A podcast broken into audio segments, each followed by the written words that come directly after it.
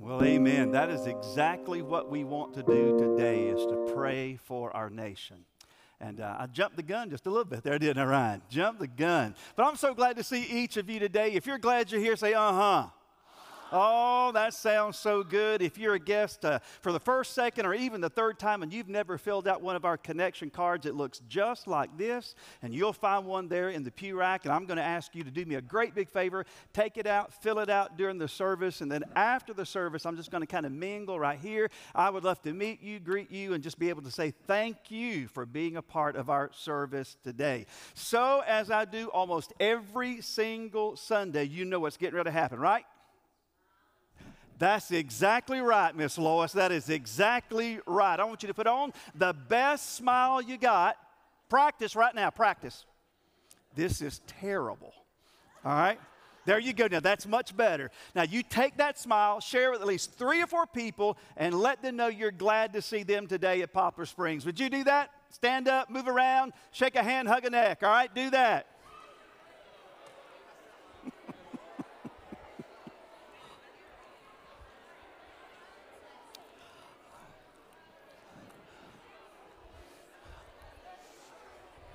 Good morning, Miss Claudia. Hey there. You got my mic on. That's all right. Everybody knows you're friendly and you're smiling.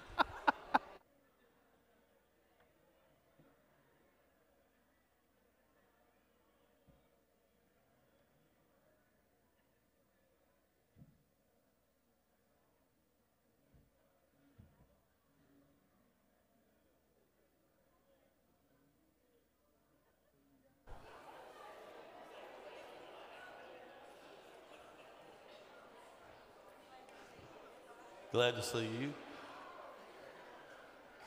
Well, good morning to you. It's so good to be in the house of the Lord today. I look across and I see so many patriotic uh, people, so many patriotic colors. I'm looking at the Bridwell family back here. And by the way, Barry's just like him. I don't know if you can see him. I'll try to shine a light on him. He's got a tie, flying it, tie in the breeze, and Jim Clark back there with that. Uh, that's, raise your hand, Jim, in case somebody doesn't know you, they can see your shirt. We don't know whether we need to run him up a flagpole or salute him, but nonetheless, we're here to, to uh, honor our country today and to praise the Lord. And so let's begin by, uh, let's say, the Pledge of Allegiance to the flag, and we'll sing our national anthem together. I pledge allegiance to the flag of the United States of America and to the republic for which it stands, one nation, under God, indivisible with liberty and justice for all.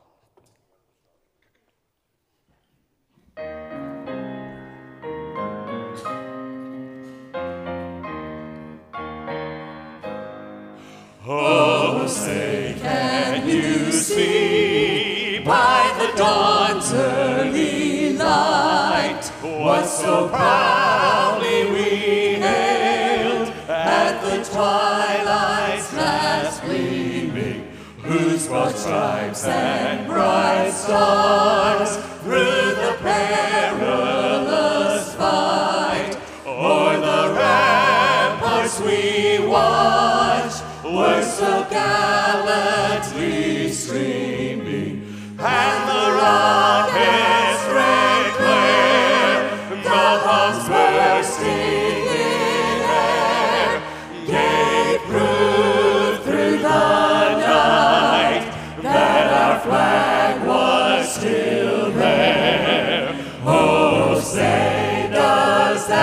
star-spangled banner.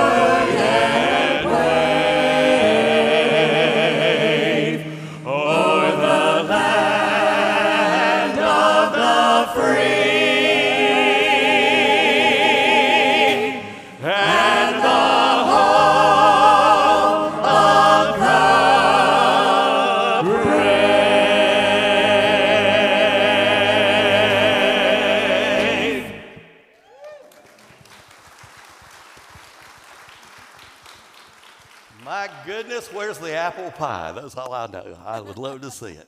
Let me sing the first part of this song and you join me.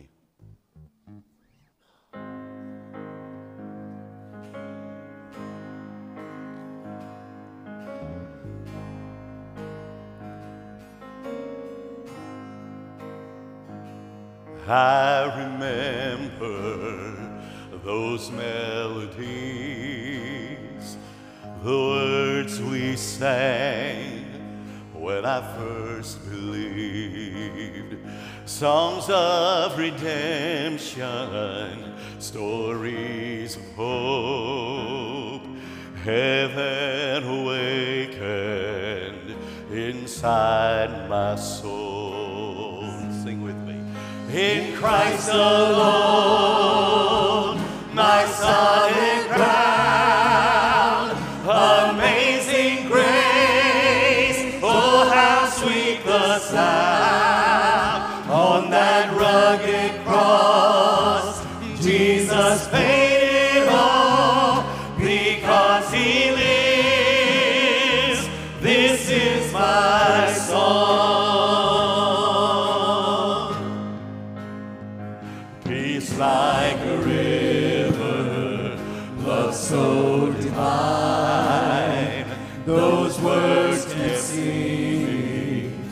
the darkest night.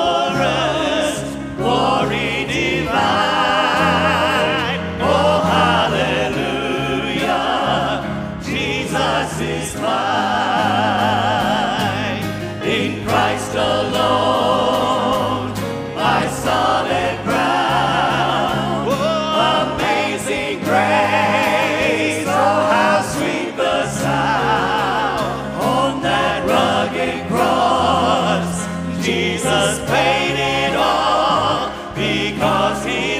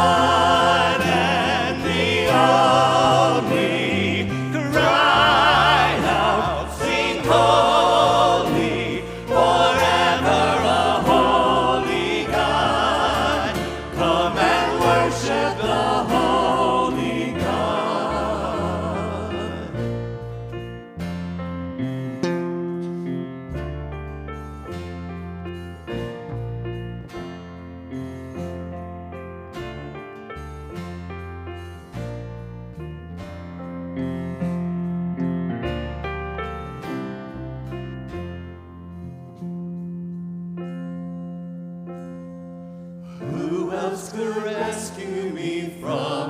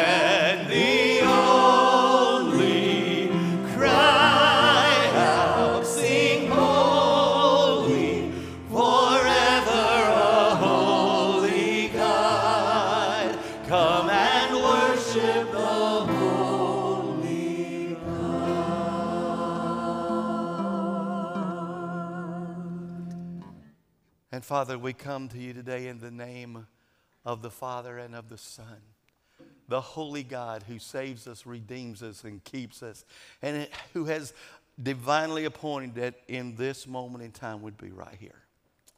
So, Lord, thank you for meeting with us, and I pray that you'll continue not just to meet, but to speak in life changing power through your word and your pastor today. And Lord, as we give back to you, I pray that you will take these tithes and offerings and use them as you see fit so that others may know Jesus. In whose name we pray. Amen.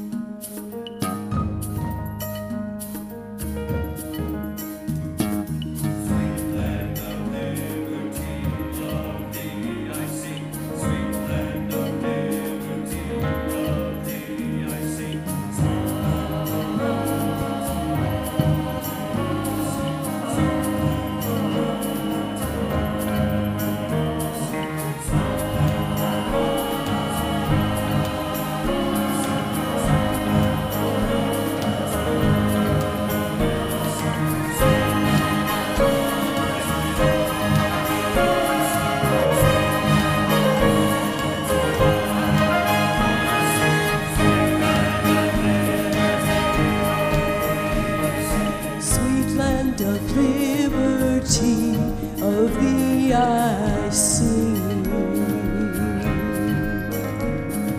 From every mountain top, let freedom ring.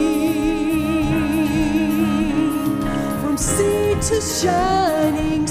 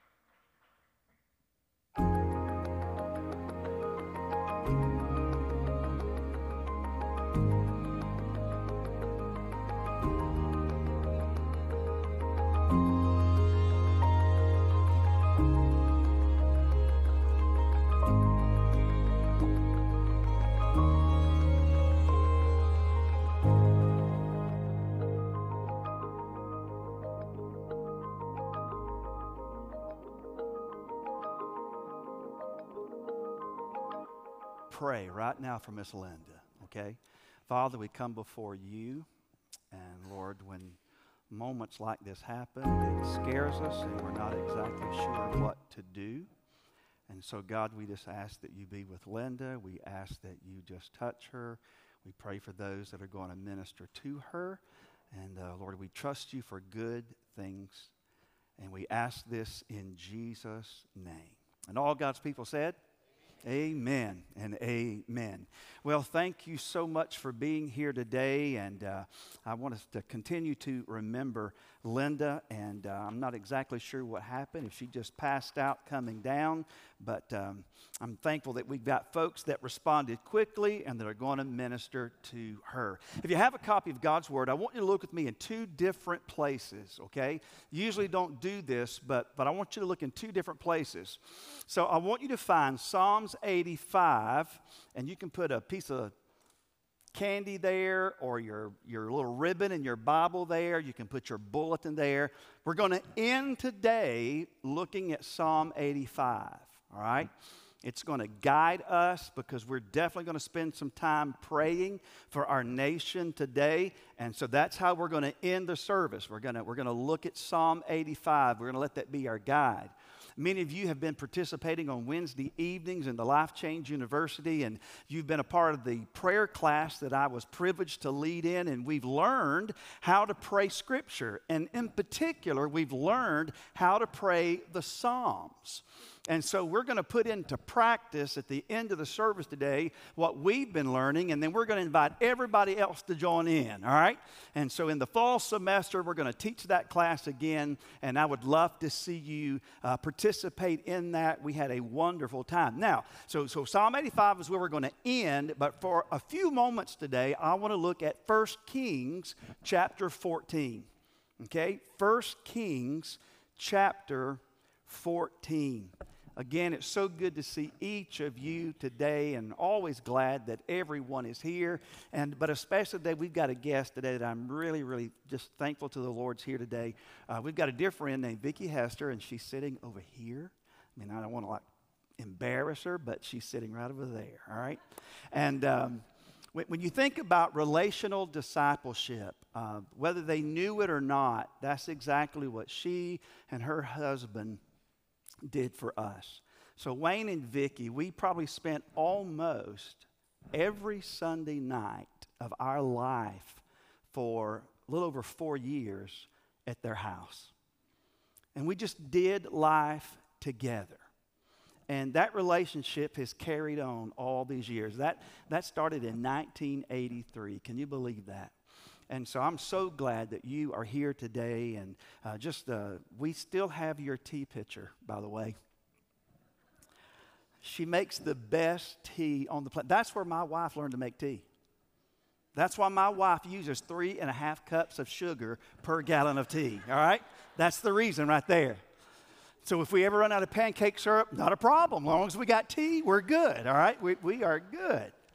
All the neighborhood kids loved coming to our house. Parents did not like us, but the kids loved us. And um, so, 1 Kings chapter 14, I'm going to ask you to stand with me as we honor the reading of God's word. And as you're standing, let me say this. Many of you are going to hear a song over the next several days, and probably on July the 4th. It was written by Irving Berlin. He actually wrote the song in 1918. He served in the United States army and he put that song in a trunk and it stayed in a trunk for 20 years. And in 1938, Kate Smith and her group of people contacted Irving Berlin and said, We need a song and we need a, a song of peace. You know, we're, in a, we're in, a, in a place of peace right now in our nation. We need a song of peace. And he, he thought about this little bitty song that he had written called God Bless America. And so he spent a little time, changed a few words, especially one line. He changed one line into it, sent her into her people. She began to rehearse. A few weeks later, she sang it at the end of her radio show, and that became her theme song for basically the rest of her life, was to sing God Bless America. I think we're living in a day when somebody needs to write another song, and the name of that song needs to be God Bless America again. I don't know if you've noticed this or not, but we are, we are living in a day where we need a move of God in our nation like we've never needed it before. Do you ever just wake up some mornings and watch the news and think, God, what has happened to us? And Lord, where in the world is this going? A nation that sometimes we brag about that we were founded on the truth of Scripture and Judeo Christian ethic. But I'm afraid we are moving further and further away from truth. And so sometimes, even when I think about July the 4th, and I do want to celebrate it, I, I, I am so thankful for our nation, and I am thankful for our freedoms that we have. But I would be less than honest with you if I didn't tell you sometimes it becomes a little more difficult to celebrate when I see the, our nation just disintegrating from within. And so today, my heart is a little heavy, and I think this passage is a great passage for us to learn something from today. And so let's read it, and then let's pray, and then let's spend some time in the Word together. Matter of fact, hold your Bible up and say this with me. This is the Bible. It's God's holy, infallible, inerrant, perfect, life giving, life changing word. Now, Rehoboam, the son of Solomon, reigned in Judah. Rehoboam was 41 years old when he began to reign, and he reigned 17 years in Jerusalem, the city that the Lord had chosen out of all the tribes of Israel to put his name there. His mother's name was Naamah, the Amorite. And Judah did what was evil in the sight of the Lord, and they provoked him to jealousy with their sins that they had committed more than all that their fathers had done. For they also built for themselves high places and pillars and Asherim on every hill and under every green tree. And, and they were under every green tree. And there were also male cult prostitutes in the land. And they did according to all the abominations of the nations that the Lord drove out before the people of Israel. In the fifth year of King Rehoboam, Shishak, king of Egypt, came up against Jerusalem and he took away the treasures of the house of the Lord and the treasures of the king's house. He took away everything. He also took away all the shields of gold that Solomon had made. And King Rehoboam made in their place shields of bronze and committed them to the hands of the officers of the guard, who kept the door of the king's house. And as often as the king went into the house of the Lord, the guard carried them and brought them back to the guard room. Now, the rest of the acts of Rehoboam and all that he did are not written in the book of Chronicles of the kings of Judah. And there was war between Rehoboam and Jeroboam continually, and Rehoboam slept with his fathers and was buried with his fathers in the city of David. His mother's name was Naamah the Amorite, and Abijam, his son, reigned in his place. Lord God, today I thank you for the gathering that we've had today. To be able to come together to sing praises to you. Lord, to, to even take time today to celebrate, Lord, just that our nation's getting ready to have another birthday. And Lord, we are thankful that we do have the freedoms and the liberties that we do have here in the U.S. God, we're grateful for that. And we recognize, God, that none of those freedoms were just uh, simply given to us. Lord, there, there are many who paid a high price in order that we could be a nation that is founded upon Scripture and a nation that, God, that has principles and values. But Lord, it does burden our heart that we see many of those things beginning to decay. And God, we don't want to be like any other nation, Lord, that can reach a height but then collapse. And so, Jesus, I pray today that, that you would just take your word, this Old Testament passage, and God, may it be a reality check for us today. And Lord, I pray that you would show us that there really is hope. And that the hope that we can trust in and believe in today is only a hope that you can provide. And so, Lord, we pray that you would speak. And God, as you speak, I pray that we would obey. And God, as we obey, Lord, we will trust you to do whatever you desire to do. And ultimately, Lord, we are praying today that you would revive us. God, that you would revive your church. That God, you would revive this nation. And we ask it today in Jesus' name. Amen and amen. God bless you. You may be seated. This passage in 1 Kings chapter 14 um, is something that I think is written very clearly for us in our day today. The nation of Judah, part of the southern kingdom of Israel, was a very powerful nation. They had a lot of might. They had a strong military. They were strong and they were mighty. But inside this passage, we understand how this nation began to collapse. And so I, have made five points out of this passage today, and I pray that you would listen carefully to each one and think about your own heart. I want you to think about us as a church. I want you to think about each of these statements in light of us as a nation. Look at verse 22. Let's just begin there. Verse 22. The Bible says, And Judah did what was evil in the sight of the Lord, and they provoked him to jealousy with their sins that they had committed.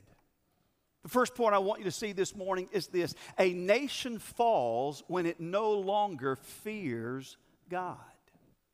Let me say that again. A nation falls when it does not fear God. Judah had grown very insensitive to the things of the Lord. In our day, we would use terms like agnostic or atheistic. They no longer believed in the principles of the Old Testament. They no longer were, were trusting God and looking to Him for leadership and for guidance. They, they, they just they, they lived as though that God were dead, that He were not real, and they were able to do whatever they pleased. According to this passage, there was no restraint, there was no fear of judgment. And, ladies and gentlemen, I would submit to you today that that is a proof that they had forgotten God. They had forgotten His truth. They lived as though God did not exist. I would also submit to you that that is a very foolish way to live. As a matter of fact, the psalmist said in Psalm 14:1, "The fool has said in his heart, there is no God." I'm afraid when I watch the news and read the, the news uh, clippings of our day and watch what's going on in America, it seems to be that we are living in such a way here that we do not seem to believe in God. We live in such a way that we think we can do whatever we please and there's not going to be any judgment. A few weeks ago, my son Sean, he was preparing for a youth camp that he was speaking at just not too far from here, Oneonta Valley. And his, he had been given an assignment. He was to, to preach about God's wrath, but yet God's mercy. And, and I, I pinned these things down because, I, I, one, I couldn't believe that here's my 22 year old son asking me some powerful questions. And, and here's what they were He said, Dad, do you think that God is already judging America? Dad, do you, do you think that we are already experiencing His wrath for the way in which we are living? Those are two pretty powerful questions from a 22 year old, right? And he's just as redneck as redneck can be, too. There are many who do believe that what we are experiencing today in our own nation, that we are beginning to reap what we have sown. You do understand the decisions that we make today are the realities that we will live with tomorrow.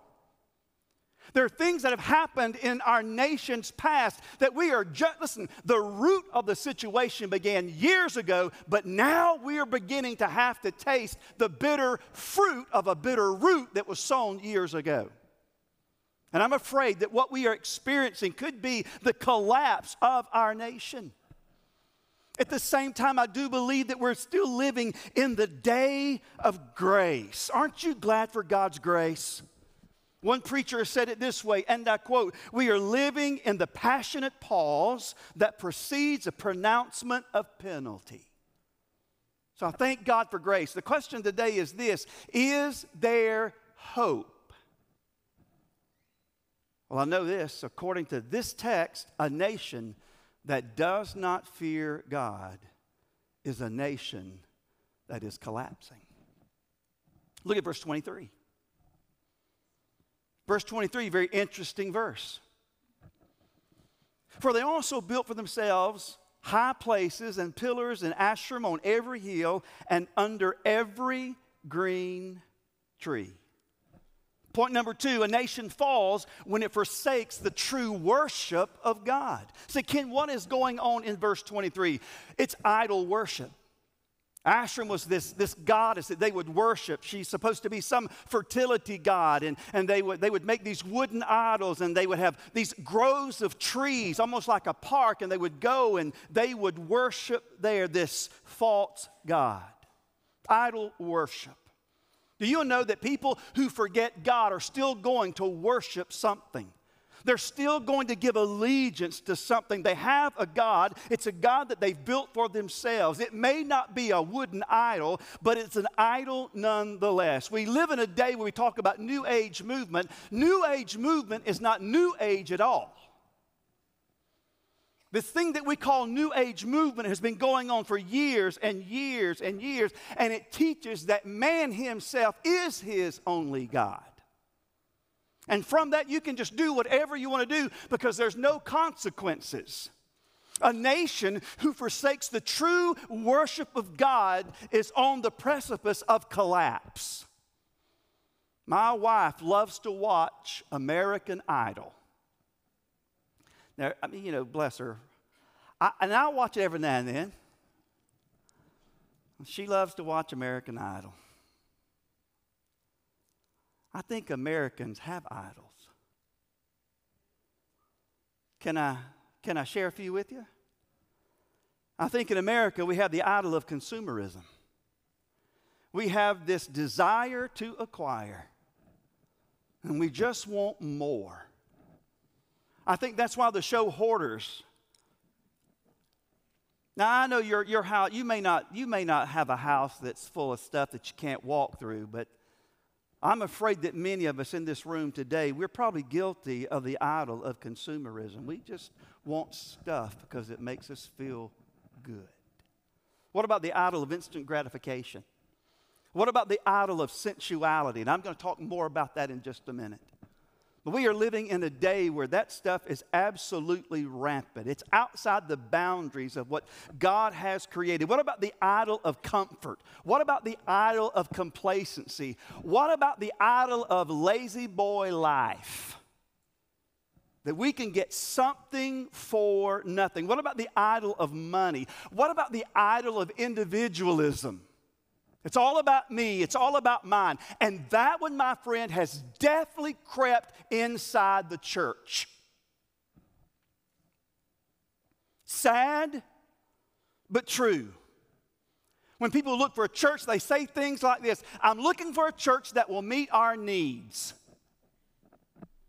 And so they'll join a church because they think it meets our needs. And when that church no longer meets their needs, they're going to go find another church. Why? Because they want their needs met. It's interesting to me, and I hope if you're a guest today, I'm not picking on you. If you're looking for a church, I promise I'm not picking on you. But, but I'm just telling you, this is, this, is, this, is the, this is where we are, even in the church. We, we have all kind of questions. Uh, do you have a children's ministry? Do you offer a youth ministry? Do you have choir? Do you still have a choir? Do you have a praise team? Do you have a, we're looking for, we're looking for this, we're looking for that, we're looking for this. Those are the kind of questions that we get asked all the time. You know what that is? Consumerism. You want church the way you want church to be. When is the last time anybody said, Hey, are you a church that believes in the Lord Jesus Christ? When's the last time anybody has asked us, Hey, I'm looking for a church where I can find Jesus? I am looking for a church where I can be discipled as a follower of Jesus. Will you disciple me biblically if I get out of line?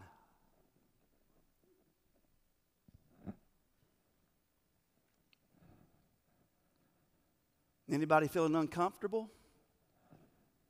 We should.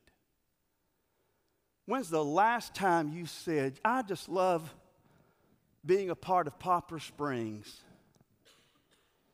Not just because we said a pledge of allegiance on July 4th, Sunday, but you love this body because this body has helped you grow spiritually.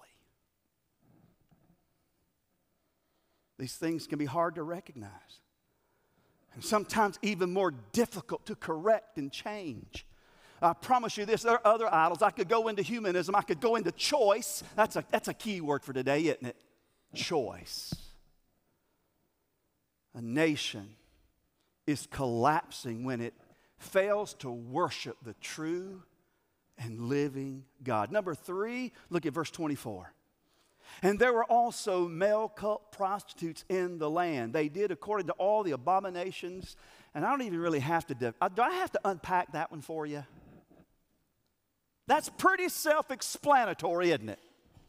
There are some things going on. A nation falls when it embraces immorality.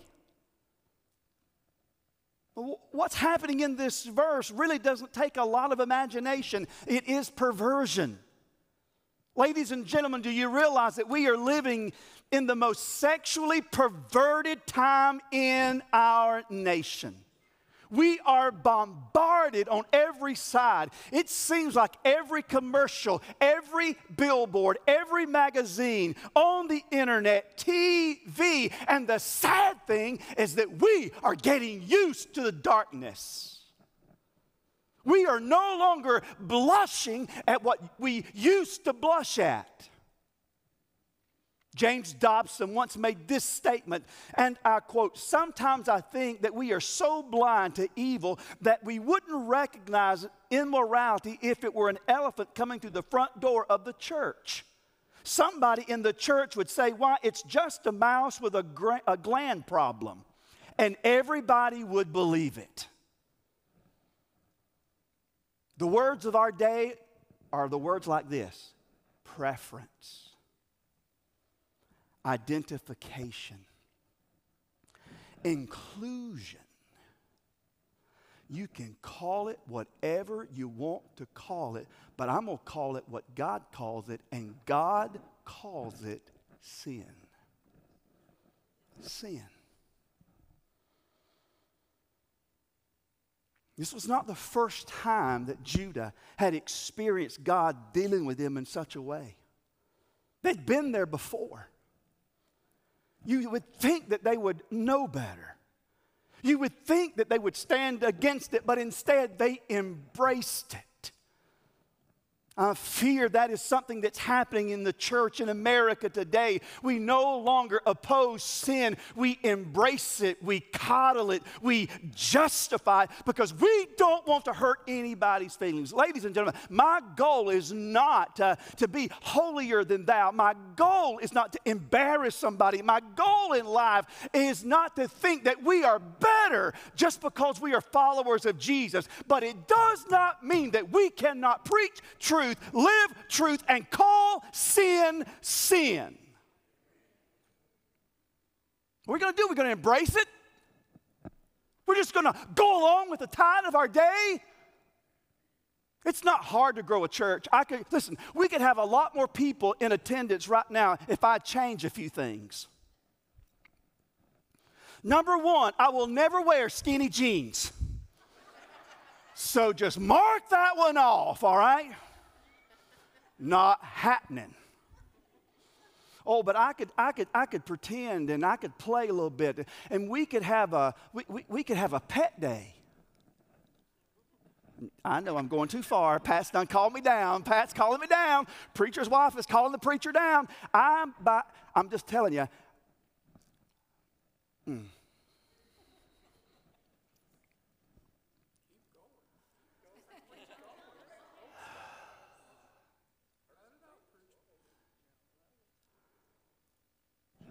I'd rather the church run 50 people who believe in truth than 5,000 who would embrace anything and everything in our day. I'm not, I'm not interested in.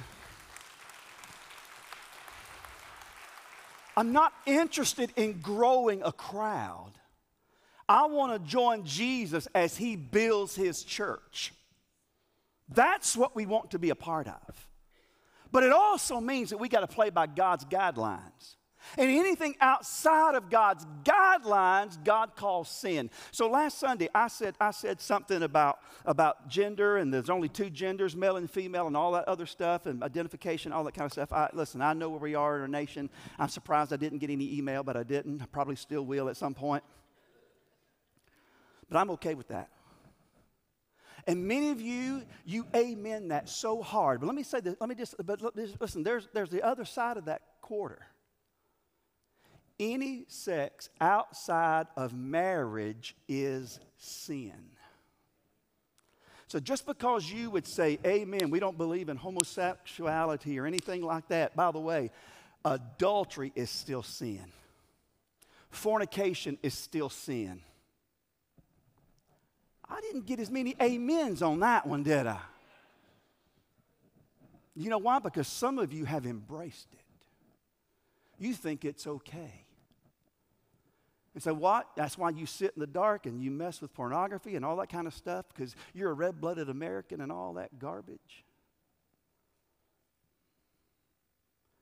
If it's anything outside of God's boundary, it is still sin even though you may be heterosexual. Okay, just making sure we're on the same page. A nation falls when it embraces immorality. Verse 25, 26, very quickly. There's so much in this text. In the fifth year of King Rehoboam, Shishak, king of Egypt, he was like a, a, a pharaoh, okay? king of Egypt, came up against Jerusalem and he took away the treasures of the house of the Lord. So, Kim, what does that mean? That means that he took the sanctified objects in the temple that Solomon had placed in the temple. And one for sure that was identified in the text were these shields made of gold. And so he took those sanctified objects and here's what's amazing the text says that nobody opposed it. None of the guards tried to stop them. None of the religious people tried to stop Shishak and his army. No king, no people of God. They turned their backs. They just let that army do whatever they wanted to do. Here's point number four a nation begins to collapse when it loses its values. When we don't have any values, I'm telling you, we are in a bad place. And to make matters worse, here's what Rehoboam did. He said, You know what? They come in and they stole the gold shields. By the way, Ephesians 5 talks about the shield of faith. Now, now just think about that for a minute. Here's a picture of faith in the Old Testament. Here's this gold shield, right? And so they came in and they steal the object. So here's what he did. He said, You know what? We're just going to replace it, but we're going to replace it with something else we won't have gold shields. We'll just make bronze shields. You know what Rehoboam did? He just made a cheap version. It was fake. It was a cheap imitation. He was just putting on a show. Is that not what's happening in our nation today? I'm afraid that's happening even inside the church. It is a cheap imitation of the real thing. It is just putting on a show. Ladies and gentlemen, we have to ask ourselves a question today Do we have any spiritual values that we would defend? Are we just going to turn away from whatever is happening in our nation? And, and is our posture going to be, well, people can just do whatever they want to do, and I don't care whatever they do as long as they don't mess with me? Boy, I hear that all the time. You will hear that at Hardee's every morning. Go to Waffle House at 6 o'clock and just listen. You know, get it covered, diced, and capped. But just listen. You can find out a lot when people sit around drinking coffee. Just learn a lot. And I'm afraid that many of us in the church, we just kind of have this attitude I really don't care what happens as long as you don't mess with me. You know what that means? You've lost your values. Apathy is ruling your heart. A nation falls when it begins to lose its values. Here's the last one, and I'll end with this. Verse 29 and 30 basically just says that, you know what? He lived and he died. Did you catch that? He just lived and he died. A nation falls when it ignores the opportunity for repentance and forgiveness. The epitaph on Rehoboam's life was that he never repented. He never sought God's forgiveness. Today, as we bring this service to a close, I want us to, to maybe just get a taste of what repentance and forgiveness could actually look like in the life of a believer that we, we care about ourselves, we care about our church, we care about our state, we care about our nation. And we want to see, we want to see a spirit of repentance. That we could receive God's forgiveness. Listen, in order to be blessed, you have to be blessable. Don't forget that. We're not blessed just because we're Americans. You don't understand that, do you? Am I going to have to camp out right there? You're not blessed just because you're born in the United States. You don't get a free pass when you stand before God at the, at the Bema. You don't get a free pass at the white throne judgment just because you're an American. We need God's forgiveness, amen? And the only way to know that is through repentance. Now, go to Psalm 85. And here's what I want to do. We're almost done. I want to read aloud Psalm 85. Okay? And I want you, as you, as you read it yourself, as your eyes see it, as you hear it with your own ears, I want you to think about how would you use this passage today to pray for our nation? Okay? How would you use these words to pray for our own nation? Listen to these words. Lord, you were favorable to your land. You restored the fortunes of Jacob. You forgave the iniquity of your people. You covered all their sin. You withdrew all your wrath and you turned your you turned from your hot anger. Restore us again O God of our salvation, and put away your indignation toward us. Will you be angry with us forever? Will you prolong your anger to all generations? Will you not revive us again, that your people may say, Rejoice in you? Show us your steadfast love, O Lord, and grant us your salvation. Let me hear what God the Lord will speak, for he will speak peace to his people, to his saints.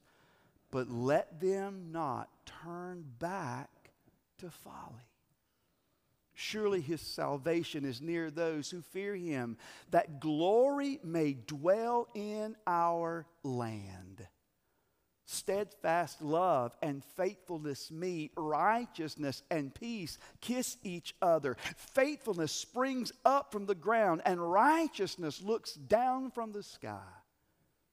Yes, the Lord will give what is good, and our land will yield its increase. Righteousness will go before him and make his footsteps a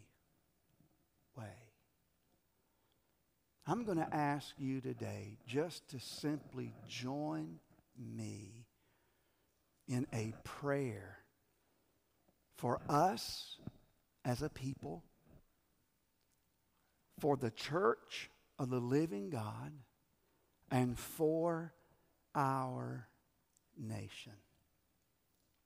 If you want to come and bow here at the altar, then you are free to do that. If you want to come and just sit on the front, front few pews, if you can't kneel before the altar, that, that's okay. You can just come and sit. If you just want to build an altar where you are sitting, I am completely okay with that.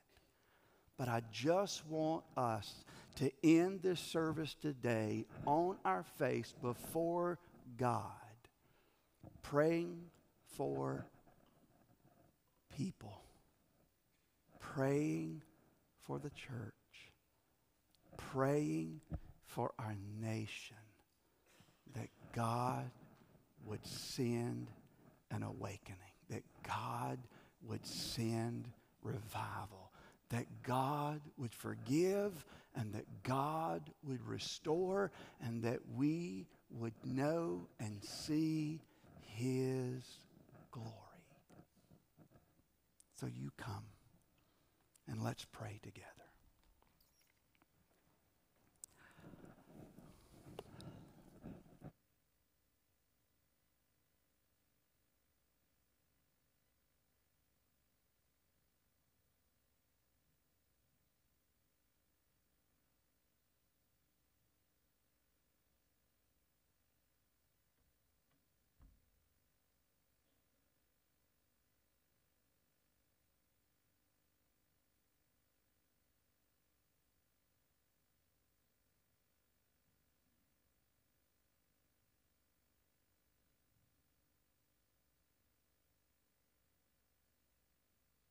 We come before you, we are just kneeling here, God, in this body collectively to come before you. And Lord, there are some things that we want to ask of you. We recognize you as Lord. We recognize you today as the creator and the sustainer of all things. God, you are the very one who has created this land. You created us. You, God, you allowed us to live here. And God, for that, we are grateful. God, we bow before you today, believing that as followers of Jesus, you have forgiven us of our sin. You have forgave all of our iniquity that the blood of Jesus has covered our sin. And Lord, all of the holy wrath that should have been ours, we know that it was poured upon Jesus. And that God, we have life and life eternal in you. We have, Lord, the forgiveness of sin because of the Lamb of God today. Lord, we praise you for that. But God, we also confess that, Lord, we are not where we want to be. Lord, as a people, we're imperfect. As a church, we're just a bunch of imperfect people that are following you, Jesus. Lord, as a nation, we thank you for our past, but Lord, we seem to be removing ourselves so much from the very foundation that our nation was built upon. So, God, we're asking that you would restore us again. God, if we can trust you enough to save us, God, we believe that we can trust you enough to restore us today. That, God, we see so much sin and carelessness and apathy in our land today. And God, we, we ask that you would revive us again. We pray, God, that you would move in our midst in such a way that, God, it would bring about rejoicing. God, we pray that people would come to know your steadfast love, that, God, you would grant us, God, your salvation. Lord, day after day after day, we pray, God, for a revival. We pray, God, for an awakening. Lord, we pray for a move from heaven. God, God, where you would speak, and God, we would hear you speak, and God, you would encourage your people, that you would save the lost. God, that we, your people, would turn, Lord, from our sin and self. We would not give way to folly, but Lord, we would cling to the old rugged cross. God, that we would cling to the word of God, every precept and principle. God, that we would fear you. Lord, we know that is the beginning of wisdom when we fear you and God have a reverence for you, that you are not an afterthought. God, that you are the supreme object in our life. It is not about our home, it's not about our kids, it's not about God, uh, our, our job, it's not about vacations. God, our supreme object, I pray, would be none other than Jesus and the gospel of the Lord Jesus and to make your glory known. God, we want to see your glory dwell in our land. God, we want to see your steadfast love overflow. God, we pray that we would see faithfulness from your people, that God, we would see righteousness and peace kiss each other. God, that we would see faithfulness springing up from the ground, that God, everything that we would be about, you would just see the righteousness of your Son. Lord, we pray that you would give us what is good. We pray that our land would return to you and that, God, you would yield your increase in and through your people right here. That God, your righteousness would go before us, and that God, we would follow in the footsteps of righteousness. And so, God, again, today we pray, Lord, would you send revival? Would you revive your people? Would you revive your church? God, would you send spiritual awakening to this nation? God, we pray that our nation would repent and that God, we would turn to you and that, Lord, we would see you and your glory and your kingdom on display. God, we pray today, not just hoping, but we pray in faith believing that God, you will revive and you will restore, and that God, your perfect will is going to be done. And so, God, we, we rejoice in the fact that you are still God. You are still ruling. You are still reigning. Our hope is in you. Lord, as long as you are alive, we have hope. And our hope is in you and in you alone. We will not trust in chariots. We will not trust in horses, but we will trust in the name of the Lord our God. Lord, revive us, restore us, renew us, move among us, Lord God, we pray. In Jesus' name. And all God's people said, Amen. Amen. You are dismissed. God bless you.